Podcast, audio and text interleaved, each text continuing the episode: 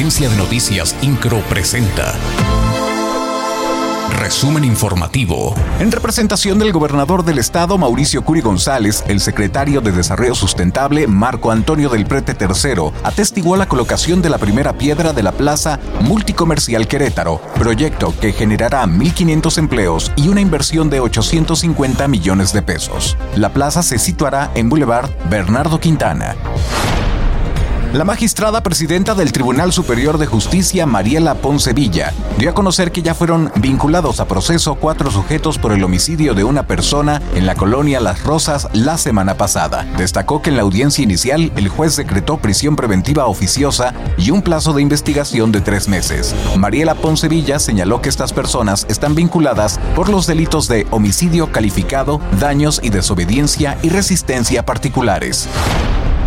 El secretario de Desarrollo Sustentable en el Estado, Marco del Prete III, confirmó que existe un permiso otorgado por Semarnat a un particular para el desmonte de una porción de terreno cercano a Peña Colorada. Sin embargo, debido a que no se ha delimitado el área que es susceptible a la declaratoria de protección, no se está incurriendo en alguna ilegalidad.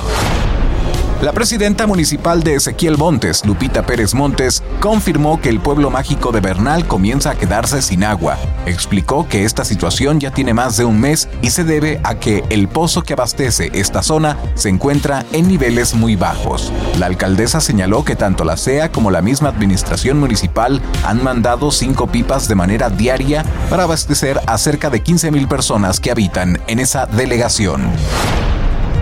La Secretaría de Administración del municipio de Querétaro dio a conocer que se han presentado 557 casos positivos del virus COVID-19 en los trabajadores. Esto al subrayar que por fortuna ninguno de estos ha presentado síntomas graves.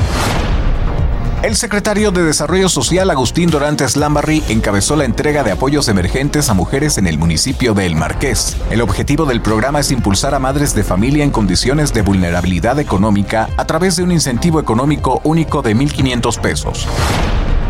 Ante la posible presencia de lluvias en la ciudad, ya se busca implementar escenarios alternativos al Jardín Guerrero para llevar a cabo el Festival Querétaro Experimental, anunció la encargada de la Secretaría de Cultura del municipio de Querétaro, Teresa García Besné. Mencionó que el Teatro de la Ciudad y la Cineteca Rosalío Solano son dos opciones que se estarían habilitando como lugares para llevar a cabo las actividades. Incro, Agencia de Noticias.